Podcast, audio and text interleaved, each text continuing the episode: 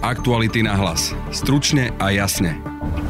Koaličná kríza pokračuje už druhý týždeň. Čo najzásadnejšie sa tento týždeň stalo? Na rozdiel od predchádzajúceho týždňa strana za ľudí minimálne svojou predsedničkou nedeklarovala taký jednoznačný postoj požiadavky odstúpenia Igora Matoviča alebo len Igora Matoviča. Ako si môžeme vysvetliť ticho zo strany premiéra Igora Matoviča? Je to podľa môjho názoru vyčkávacia hra na to, ako nakoniec e, SAS e, e, sa rozhodne. No a čo bude znamenať pre SAS je prípadný odchod z vlády? O tom všetkom sa v dnešnom podcaste rozprávame s politologom Jozefom Lenčom. V krátkosti sme sa dnes rozprávali aj s koaličnými poslancami, a to s Petrom Polákom z Olano o odchode premiéra Igora Matoviča. Podľa mňa nevylučuje e, to, že by sa vzdal, ale nevylučuje ani, že by zostal. O tom, či sloboda a solidarita dokáže vôbec niečo presadiť z opozície, ak by odišla z vlády, budete počuť Janu Byto Cigánikovu. Tak je možné, že na niektoré zákony budú potrebovať samozrejme aj súhlas SAS a my to aj plánujeme robiť, podporovať dobré zákony aj v prípade, že by to takto dopadlo, ale môžeme si dať napríklad podmienku. No a ako dopadlo včerajšie rokovanie strany za ľudí s premiérom Igorom Matovičom, povie Jan Benčík. V dnešnom podcaste si budete môcť vypočuť aj časť z ľahkého podcastu o ťažkej korupcii. Počúvate podcast Aktuality na hlas. Moje meno je Denisa Hopková. Vidíš tie hviezdy? Veď je zamračené. Nie, myslím tú hviezdnu ponuku. Čo? Hviezdnu ponuku od Mercedes-Benz. Teraz majú vozidlá so špeciálnou úrokovou sadzbou a zvýhodnenými balíkmi výbavy. A pre hybridy dobíjateľné zo siete môžeš navyše získať kredit na rok jazdenia na elektrický pohon. A kde? Na Mercedes SK lomka edície. Aktuality na hlas. Stručne a jasne. Koaličná kríza pokračuje už druhý týždeň a požiadavky sa za, za ľudí sú jasné, buď podať demisiu Igor Matovič alebo odchádzajú z vlády. Richard Sulik sa dokonca v stredu už rozlúčil s kolegami na úrade vlády a tvrdí, že to všetko myslí vážne. Za ľudí včera rokovali s premiérom, výsledky teda ešte nepoznáme. Prichádzajú tiež rôzne špekulácie o tom, že by vznikla trojkoalícia bez SAS, ale s iným premiérom. O tom všetkom sa teraz budem rozprávať s politologom Jozefom Lenčom. Dobrý deň, vitajte. Dobrý deň. Asi teda v tom úvode, ja by som si zhodnotila možno celú tú koaličnú krízu, dajme tomu možno ten posledný týždeň skôr, že čo je asi to najzásadnejšie, čo zaznelo. Pondelok eh, sa SAS rozhodla, že príde s ultimatívnym stanoviskom eh, s tým, že ak do stredy budúceho týždňa eh, Igor Matovič neodstúpi, tak SAS odchádza z vládnej koalície. Druhým bodom tohto týždňa už v podstate bolo, bolo to, že, že na rozdiel od predchádzajúceho týždňa strana za ľudí minimálne svojou predsedničkou nedeklarovala taký jednoznačný postoj požiadavky odstúpenia Igora Matoviča alebo len Igora Matoviča, čo zase umožnilo minimálne špekulácie, ak nie reálne rokovania o tom, že v postoji e, zbaviť vládu Igora Matoviča je už iba SAS. Tak rázne stojaca, ako, ako to bolo e, týždeň predtým.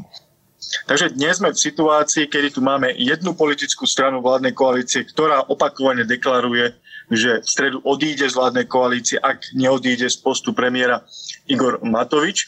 Máme tu dve politické strany, ktoré e, zatiaľ stoja, aspoň verbálne, za Igorom Matovičom. A máme tu jednu politickú stranu vládnej koalície, teda za ľudí, e, ktorá vajatá medzi tým, e, čo by asi chcela predsedníčka, to znamená nejakým spôsobom sa dohodnúť a čo verbálne artikulujú povedzme najznámejšie tváre e, tejto strany, podpredseda Národnej rady Šeliga a predsednička poslaneckého klubu Žitňanská, ktorí opakujú, že ich požiadavkou je tiež odchod Igora Matoviča. Už keď sme spomenuli na začiatku toho Richarda Sulíka, v prípade teda pádu radičovej vlády, tak to ako keby, že Saska kvôli tomu ostala mnohým trňom v oku a doteraz to Saske vyčítajú. Podľa vás aj tá, tá verejnosť sa bude na toto pozerať, ak teda Saska od, odíde z vlády, že je to dobrý krok, alebo ako sa môže na toto verejnosť pozerať? To, ako sa na to bude verejnosť pozerať, ukážu prieskumy verejnej mienky alebo udalosti, ktoré sa potom stanú, či reakcie e, na, na to, čo sa naozaj stane v budúcu stredu. Tá situácia je iná ako v roku 2011, navzdory tomu, že najmä Oľano a tí, ktorí za Oľano rozprávajú, sa snažia evokovať dojem, že to, tá situácia je rovnaká. Ale tá situácia je odlišná v tom, že pozícia Ivety Radičovej a jej renomé v spoločnosti v roku 2011 bolo výrazne lepšie, než je renomé a pozícia Igora Matoviča e, v roku 2021. Podstatný rozdiel je aj v tom, ako mm, rozhodnutie mm, Richarda Sulíka nakoniec dopadne na, na samotnú vládnu koalíciu. Kým to hlasovanie v roku 2011 a ten postoj SAS k tomu hlasovaniu vlastne znamenalo pád vlády, odvolanie vlády a teda otvorenie cesty postupne k predčasným voľbám a nástupu Roberta Fica tak dnešné rozhodnutie SAS o odídení z vládnej koalície neznamená automatický pád vlády. Znamená, že vláda bude oslabená, že vládne e, strany si prerozdelia ministerstva, ale tá vláda môže pokračovať až do momentu, kým jej nebude e, v Národnej rade vyhlásená nedôvera alebo predseda vlády sám nepodá demisiu čo môže byť, myslím si, dôležitý argument pre SAS v rámci interpretácie pred verejnosťou toho svojho kroku. Je možné, že ak dokážu e, rozumne to odôvodniť, ak e, vláda po ich odchode prežije, tak to v konečnom dôsledku môže pre SAS znamenať o mnoho komfortnejšiu pozíciu v očiach verejnosti, než v prípade, že by opätovne ustúpila e, Igorovi Matovičovi, že by opätovne bola ponížená alebo by ostala vo vládnej koalícii, ktorej premiér a, a ona celá sama v podstate e, začína byť v očiach verejnosti mimoriadne nepopulárna. No ale potom na druhej strane z tej opozície nebude mať vlastne ťažšie presadzovať to, čo ľuďom slúbila pred voľbami, lebo z tej koalície je to vždy ľahšie, keď má niekto ministerskú pozíciu, tie mali tri a teraz nebudú mať v podstate nič. Rozhodne, ak politická strana e, chce presadzovať svoj program, tak musí byť vo vláde. Ak je v opozícii, tak to, tak to nedosiahne. Avšak e, tá pozícia v opozícii sa dá využiť e, vo vyjednávaní, keď napríklad vládna koalícia bude potrebovať nejaké, nejaké hlasy a bude sa obracať pravdepodobne skôr k SAS ako, ako k stranám, ktoré sami predstavitelia súčasnej vládnej koalície alebo toho torza, čo zostane, považujú za, za veľké alebo ešte väčšie zlo. Ale z pozície SAS to môže byť to, že SAS môže využiť tú nálepku tej konštruktívnej opozície, tej priateľnej opozície, tej alternatívy voči súčasnej vláde. To, z čoho svojím spôsobom dnes aj čerpá a čo sa darí využívať napríklad Petrovi Pelegrinimu a jeho hlasu, ktorý um, verejnosť um, navzory povedzme od um, politikov vládnej koalície alebo niektorých komentátorov či novinárov nevníma a priorne ako, ako smer 2, ako sa to častokrát interpretuje. Takže SAS, ak by bola v opozícii, ak by sa snažila presadzovať svoj program, povedzme cez pozmenujúce návrhy alebo cez poslanecké návrhy. A vládna koalícia by to neakceptovala, tak by mohla e, v budúcich akýchkoľvek voľbách, kedykoľvek budú, e, svoju pozíciu konštruktívnej opozície a alternatívy, či už voči smeru e, Kotlebovcom a komukoľvek inému, alebo e, tomu zvyšku vládnej koalícii, koalície využiť v prospech svojich, svojich vlastných preferencií. Richardovi Solikovi sa tento týždeň dosť vyčítalo a vyčítala mu to či už líderka za ľudí, ale aj rôzni komentátori, či Sulik neurobil chybu a či si nezatvoril dvere k tomu rokovaniu a všetkému tým, že dal to ultimátum a že stredu sa lúčil už na tej vláde, že či to nebolo také uh, zbytočné tie slova, ktoré k tomu rokovaniu samotnému nepomôžu. Neviem, či horšie smerom k rokovaniu sú, je, je pozícia Richarda Sulíka, alebo, alebo to, čo uh, robil doposiaľ, alebo ako sa správal Igor Matovič, pretože ak podľa môjho názoru tým uh, zlomovým bodom uh, bola tá štvrtková tlačovka a to porušenie memoranda pred jeho samotným podpisom, čo je, myslím si, akože svetový unikát, čo sa týka e, vzájomných vzťahov vo vládnej koalícii, keď niekto poruší dohodu ešte skôr, než sa vôbec, e, vôbec dostane na svetlo sveta, než ľudia uvidia, čo vlastne v tom e, memorande dobrého vládnutia malo byť. Je pochopiteľné, že, že ten postoj a vyjadrenia SAS sú v podstate už také, že tá cesta späť je viac menej nemožná, pretože ak by zostal Igor Matovič premiérom aj v stredu a oni si to rozmyslia, tak opakujem, budú, budú ešte násobnejšie ponížení, než boli minulý týždeň po, po tých rokovaniach, ktoré mali skončiť demisiou Mareka Krajčího a podpísaním memoranda. Osobne si myslím, že v kontexte toho všetkého, čo sa udialo za, za posledné dni, e, toho, akým spôsobom výrazne e, klesá popularita alebo dôvera verejnosti vo vládu alebo vo vládu Igora Matoviča, že pre nich z hľadiska ich budúcnosti je, je lepšie z tej vlády možno odísť skôr, než, než tam byť. Vidíme, že Igor Matovič je dva týždne tak pomerne ticho, mal jediné vyhlásenie, keď Krajniek podal demisiu, tak tam sa tak v krátkosti iba vyjadril, či tu budem alebo nebudem. Dúfam, že sa raz vrátiš do exekutívy, taký odkaz teda Krajniakovi. Ako si to vy vysvetľujete, že je to naozaj nejaký dôkaz toho, že Igor Matovič nechce komplikovať tú situáciu, alebo môžeme za tým čítať možno trošku viac? Ťažko sa hodnotí správanie alebo mysel niekoho, s kým nie ste v priamom kontakte, neviete, akým spôsobom uvažuje, ale z toho, čo, čo doposiaľ, doposiaľ Igor Matovič v politike robil a čo sa okolo neho deje, je to podľa môjho názoru vyčkávacia hra na to, ako nakoniec e, SAS e, e, sa rozhodne. Je veľmi pravdepodobné, že možno si aj v Oľano uvedomili, že ten štvrtok bol, bol prešlap a cítia, že že aký, akékoľvek ďalšie vyjadrenia, e, ktoré by boli ovládané emóciami a nie ráciom, by dávali len ďalší argument pre SAS alebo v prospech SAS a toho ich kroku.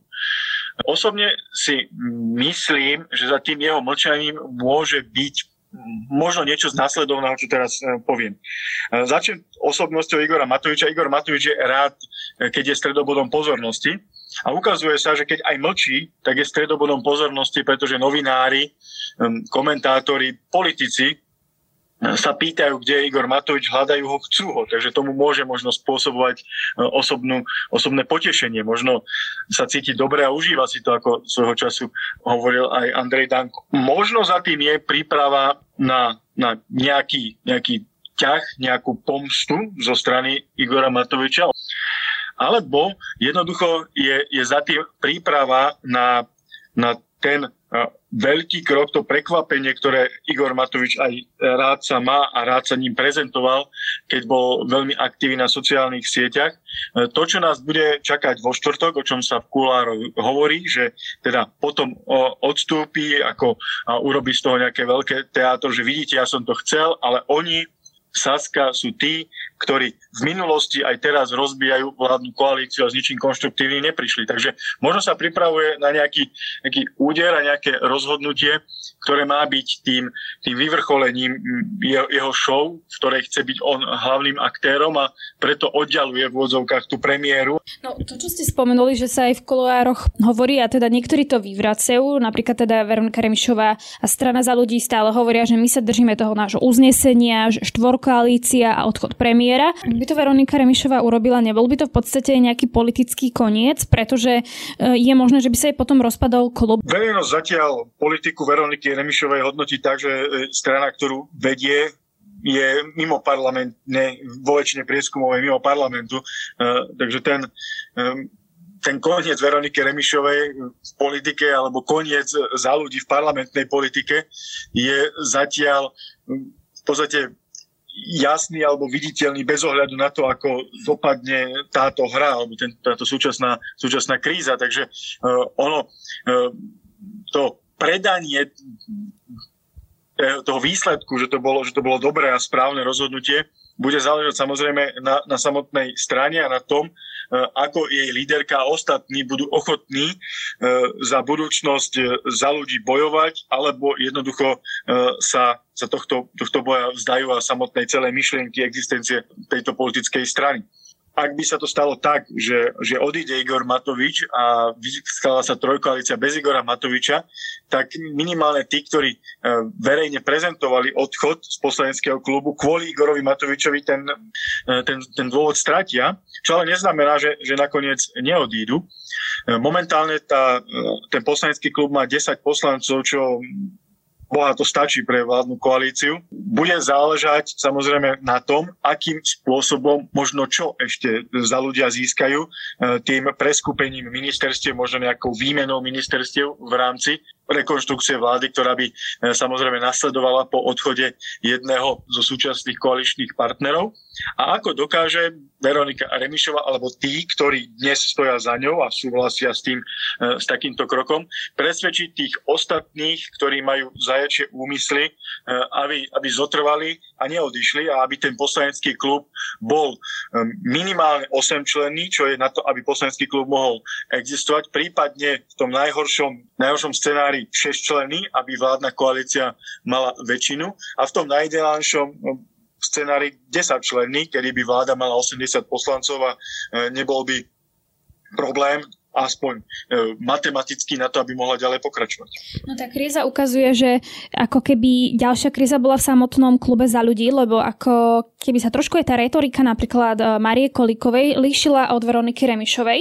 Ten konflikt v klube alebo v strane si myslím je od času, kedy sa stiahol Andrej Kiska možno od, od času, kedy, kedy sa rokovalo o budúcej vládnej koalícii, pretože podľa môjho názoru strana za ľudí e, toho veľa nezískala takého, čo by, čo by strane pomohlo. Možno získala to, čo e, pomohlo ambíciám alebo snom Veroniky Remišovej, skôr, ktorá vyjednávala než samotnej politickej strane.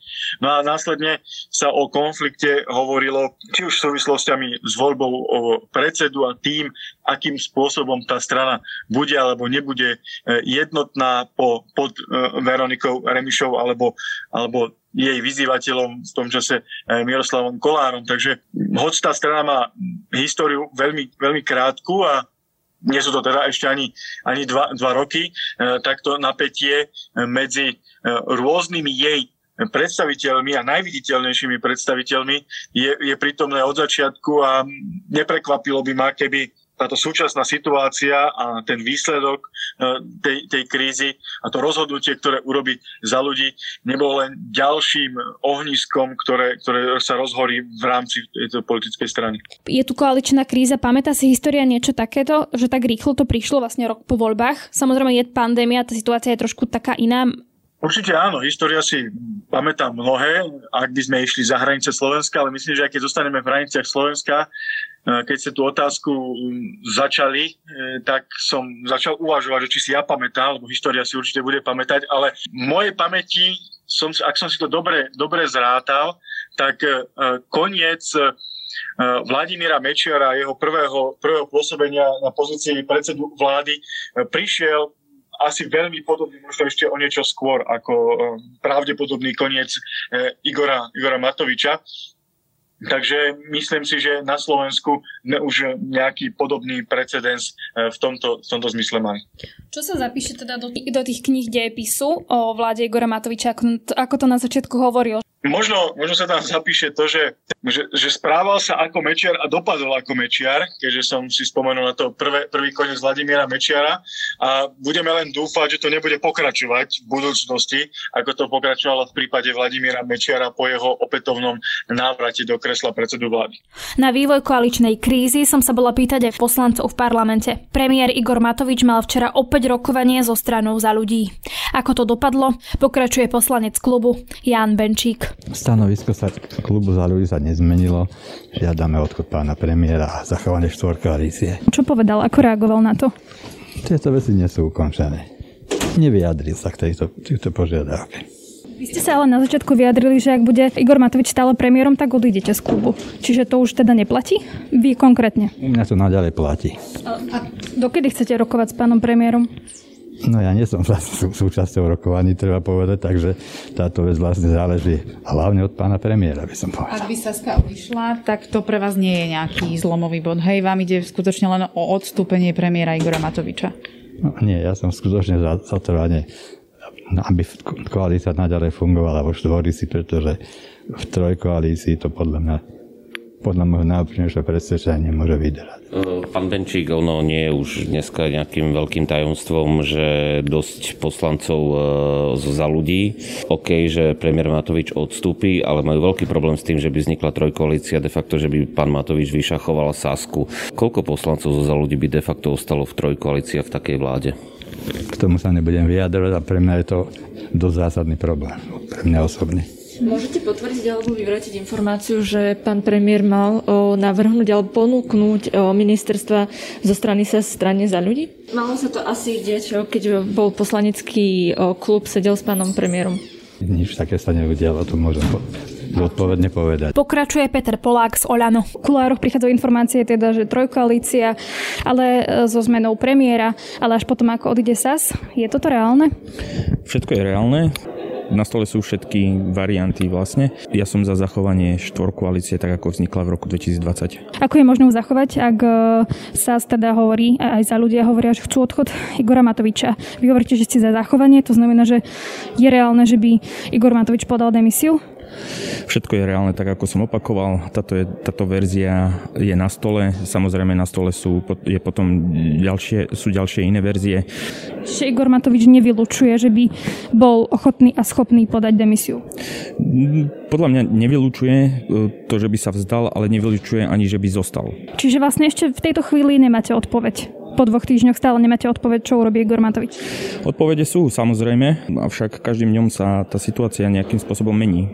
Každým dňom tu prichádzajú nejaké silné, silné vyhlásenia. Po odchode sa z vlády som sa rozprávala s Janou Byto Cigánikovou. Takéto šumy sa ku mne dostali, ale to by znamenalo, že Veronika Remišová v podstate obetuje koaličného partnera najbližšieho, obetovala by zrejme ministerku, obetovala by čas svojho poslaneckého klubu a aj z týchto dôvodov, aj osobnostne ja si myslím naozaj, že Veronika Remišová nie je schopná takejto zrady. Takže veľa tých eh, vecí, ktoré sa teraz šíria, môžu byť zámerné nejaké vkladanie klínu. Neverila by som teraz všetkému, eh, čo koluje po parlamente. Nakoľko teda reálne, že by ste teda tú stredu, ako Saska, odišli z, eh, z vlády?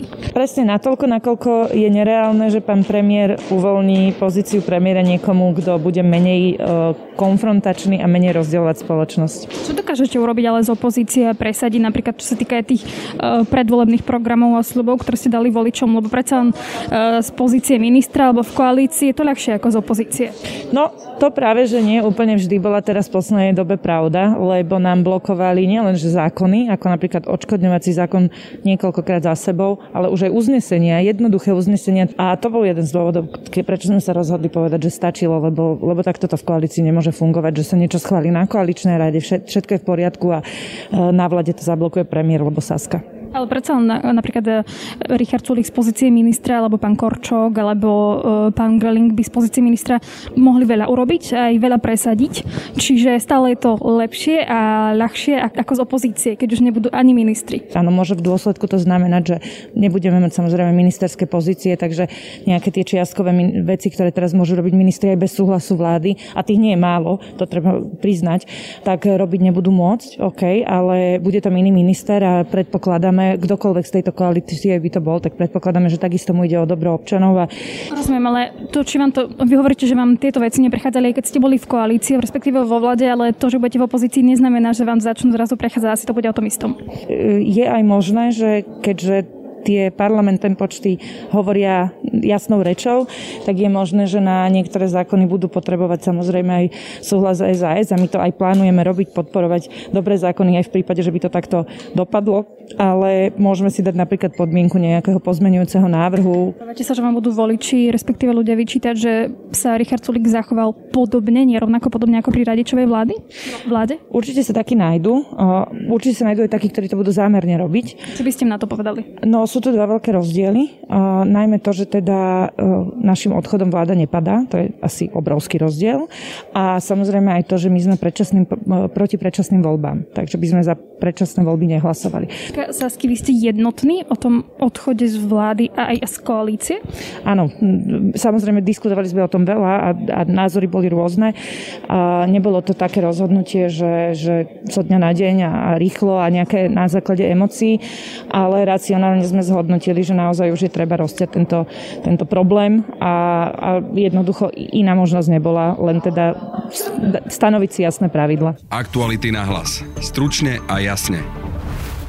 Nový prihlasovací formulár, známy aj pod pojmom čakáreň, zrejme ukončil celonárodné neférové preteky v prihlasovaní starších obyvateľov na očkovanie proti COVID-19. V dnešnom ľahkom podcaste o ťažkej korupcii sa o tejto téme Juraj Kemka rozprával s Petrom Kulichom, ktorý je výkonným riaditeľom Slovensko Digital. V štúdiu e, vítam Petra Kulicha, e, šéfa Slovensko Digital, e, ktorý sa stará o to, aby sme neriešili veci papierovo ako kedysi, ale aby sme ich riešili digitálne. Peter, ako veľmi si plakal, keď si si otvoril ten očkovací formulár? No, celá komunita zaplakala. Celá komunita ITčkarov zaplakala a zaplakali hlavne tí, ktorí sa snažili v rámci týchto pretekov zaočkovať svojich rodičov.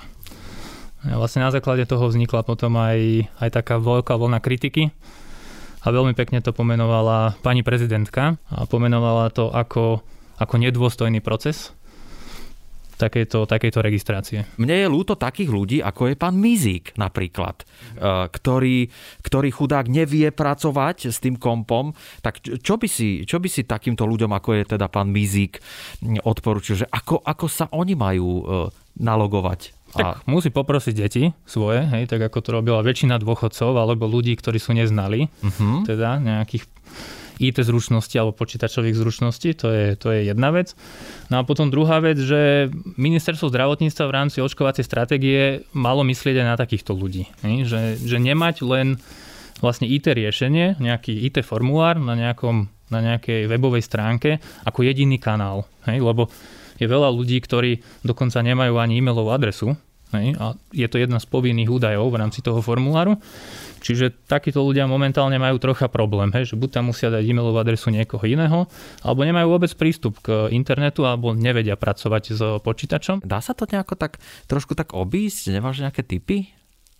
Očkovací systém, Pre... hej, alebo prihlasovanie. Áno, to prihlasovanie, že či sa to dá nejakým spôsobom, že by si nás naviedol, aby sme pomohli dôchodcom. Sme počuli, alebo sa dostalo k nám ako keby viacero informácií, že ako sa obchádzal celý ten systém, hej, že nie tento formulár, ale v podstate, že celý, celý systém, Viem, že napríklad sa dávali ľudia zamestnať na dohodu do, do lekárskych zariadení a následne sa z nich stali ako keby zdravotníckí pracovníci, na nejaký čas dali sa zaočkovať, dali sa zaočkovať napríklad Pfizerom, hej, čo Aha. Je teraz uh, v podstate málo dostupná vakcína a takto obišli celý ten, celý systém. Takže môžeme povedať, že čím horšie nastavený je systém, tým je tu ako keby väčší priestor na takéto všelijaké kšefty a podvod, hey, hey. podvody a, tak, a takéto veci. E, je, je to tak? A, a, alebo aj korupciu? Takýto systém, ktorý nemá pravidla uh-huh. hej, a ktorý vlastne vytvára ako keby priestor pre takéto o, šprintovanie hej, alebo súťaženie Aha. a súperenie tak vie vlastne vytvárať, vytvárať priestor aj pre nejaké nekalé správanie. My sme spolu s nadáciou Zastavme korupciu sme spravili takú výzvu, že nech vlastne ľudia, ak vedia o nejakom obchádzaní buď Aha. týchto pravidiel, alebo o takýchto nedokonalostiach toho systému, nech ich kľudne nahlasujú. A tá výzva stále beží, čiže keď niekto, niekto má, má potrebu alebo chcel by tie svoje skúsenosti zdieľať, tak e, je tu priestor. Hej. Treba sa obratiť na nadáciu Zastavme korupciu. Táto hra, ktorú aj veľa ľudí to tak vnímalo, že hráme nejakú počítačovú hru a predbiehame sa. Je to len, stalo sa to len na Slovensku, alebo vieme sa porovnať s nejakou inou krajinou na svete, ktorá zažívala tiež takéto problémy? Že treba priznať, že to není problém len Slovenska. No tak toto je dôležité povedať. Dobre, tak odľahlo mi. Nie sme jediní? Nie sme jediní. Tak Česko. Česi. Oh, uhadol som, dobre. Česi, Česi a potom aj Nemci napríklad. Ale, hej. Ale že Nemci, Nemci napríklad nemali ako keby také problémy s tým s tým zahltením ako keby tej, tej hardwareovej infraštruktúry a že vlastne by neboli ako keby tie služby dostupné, hej, alebo to IT riešenie, že celkovo tiež je to tam u nich, u nich sú problémy ako keby s očkovaním a hlásením sa očkovania. A čo je také zaujímavé, možno čo by sme si vedeli zobrať príklad práve od Nemecka je to, že, že oni už uvažujú nad tým, že že vlastne tento problém a problém preočkovania bude potrebné riešiť ešte 10 rokov. Aha. Hej, že budú sa objavovať ako keby ďalšie možno takéto problémy, takže oni teraz začínajú ako keby predizajnovať celý ten postup, proces, to IT riešenie, hej, že už sa pripravujú zase na, do budúcna na základe tých chýb, ktoré boli spravené teraz, a hlavne na, v Čechách a na Slovensku, tak z toho sa učia Aha. Hej, a definujú si veci, veci dopredu. Celý podcast nájdete zajtra v našich podcastových aplikáciách, ale aj na webe Aktuality.sk. No a to je pre dnes všetko. Naše podcasty nájdete v podcastových aplikáciách a na Spotify. Môžete si tam vypočuť náš ranný podcast Ráno na hlas, v ktorom nájdete rozhovory s koaličnými poslancami o koaličnej kríze, ale môžete si napríklad vypočuť aj náš zajtrajší víkendový podcast Múzeum, v ktorom nájdete reportáž o pokladoch z Malých Karpát. Na dnešnom podcaste spolupracovali Matej Ohrablo, Adam Oleš a Juraj Kemka. Pekný zvyšok dňa a tiež pekný víkend želá Denisa Hopková. Aktuality na hlas. Stručne a jasne.